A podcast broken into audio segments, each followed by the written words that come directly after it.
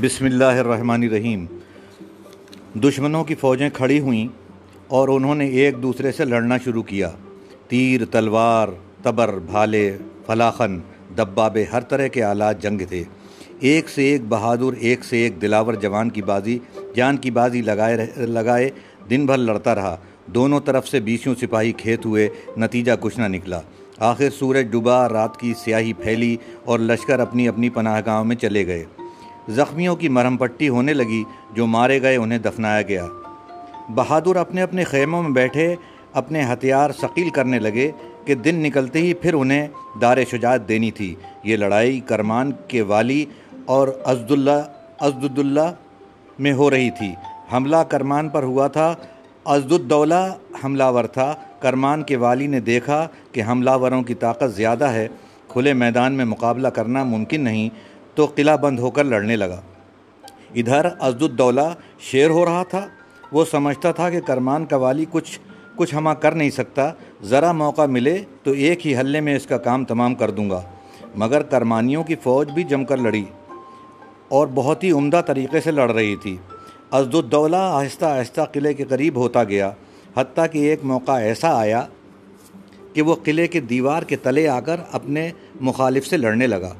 فوجیں قلعے بند ہو جاتی ہیں تو لڑائی کا حال جلد نہیں کھلتا۔ ادھر ازد الدولہ کو فکر تھی کہ جلد قلعہ فتح ہو جائے۔ لڑائی بے شک ہتھیاروں کا کھیل ہے، لیکن بہادری صرف ہتھیار چمکانے کا نام نہیں ہے۔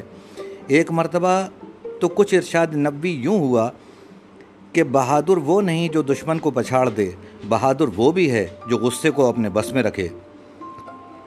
اور بھی کئی صورتیں ہیں جن سے بہادری کا اظہار ہوتا ہے۔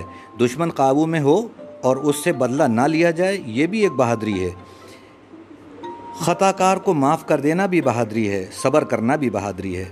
جس دن ازد الدولہ کا لشکر قلعے کی دیواروں تک پہنچا، اس دن خوب گھمسان کرن پڑا۔ دونوں فوجوں نے دل کھول کر بہادری دکھائی۔ آخر جب سورج غروب ہوا اور فوجیں اپنے اپنے پڑاؤ میں چلی گئیں، تو ازد الدولہ کی فوجوں نے دیکھا کہ قلعے کی ایک طرف سے دیگیں ہی دیگیں چلی آ رہی ہیں۔ ازد الدولہ کے سپاہیوں نے دیکھا یہ لوگ سیدھے ان کی طرف آ رہے ہیں تو ان کا ماتھا ٹھنکا۔ جیسے ہی پہلی دیکھ قریب آئی، گرم گرم کھانے کی خوشبو امڑ آئی۔ پھر بھی انہوں نے سمجھا کہ ممکن ہے ایک دو دیگوں میں کھانے کی چیزیں ہوں، باقی میں کچھ اور۔ لیکن سب دیگیں کھانے کی ہی تھیں۔ دشمن اور توازے بات کچھ سمجھ میں نہ آئی۔ دنیا تو کہتی ہے کہ جنگ اور محبت میں سب کچھ روا ہے، لیکن اسلام کہتا ہے نہیں۔ کردار کو ہر قیمت پر باقی رہنا ہے۔ رزم ہو یا نظم ہو، ہماری قدروں میں کوئی فرق نہیں پڑنا۔ ہماری قدروں میں کبھی کوئی فرق نہیں پڑنا چاہیے۔ ہم ہر حالت میں اللہ کے آگے جواب دے ہیں۔ بات ازد الدولہ تک پہنچی، اسے بھی بڑا تعجب ہوا۔ کچھ نے کہا، کھانے میں زہر نہ ملا ہو۔ دشمن پھر دشمن ہوتا ہے۔ ذرا احتیاط ضروری ہے۔ ازد الدولہ نے کہا، یہ بات بھول جاؤ، میرا دشمن کمینہ نہیں ہے۔ کھانا کھا چکنے کے بعد اس نے کرمان کے حکمان، حکمران حکمران کو کہلوایا کہ یہ دن کے لڑنے اور رات کو کھانا بھیجنے کا کیا مطلب ہے؟ جواب ملا، واہ، کیا خوبصورت جواب تھا۔ لڑنا تو اعلان بہادری ہے، دشمنوں کو کھلا، کھانا کھلانا شان بہادری ہے۔ آپ لوگ اگرچہ میرے مخالف ہیں، لیکن میرے شہر میں مسافر ہیں۔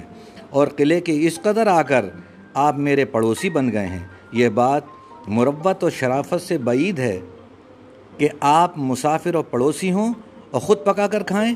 ازد الدولہ، شیر انسان تھا، میدان جنگ میں تو وہ ڈھیر نہ ہو سکا، لیکن اس شان بہادری کے آگے ڈھیر ہو گیا۔ صبح کا سورج طلوع ہوا تو کرمانیوں نے دیکھا کہ دشمن کا لشکر اپنا پڑا اٹھائے جا رہا ہے۔ کسی نے ازد الدولہ سے پوچھا، آپ تو کرمان کو فتح کرنے کے لیے آئے تھے؟ اس نے جواب دیا ہاں میں ہار کے جا رہا ہوں۔ ایسے بہادر سے کیا لڑنا؟ ازد الدولہ بویا کا سب سے بڑا امیر تھا جو اڑتالیس برس کی عمر میں ہی فوت ہو گیا تھا۔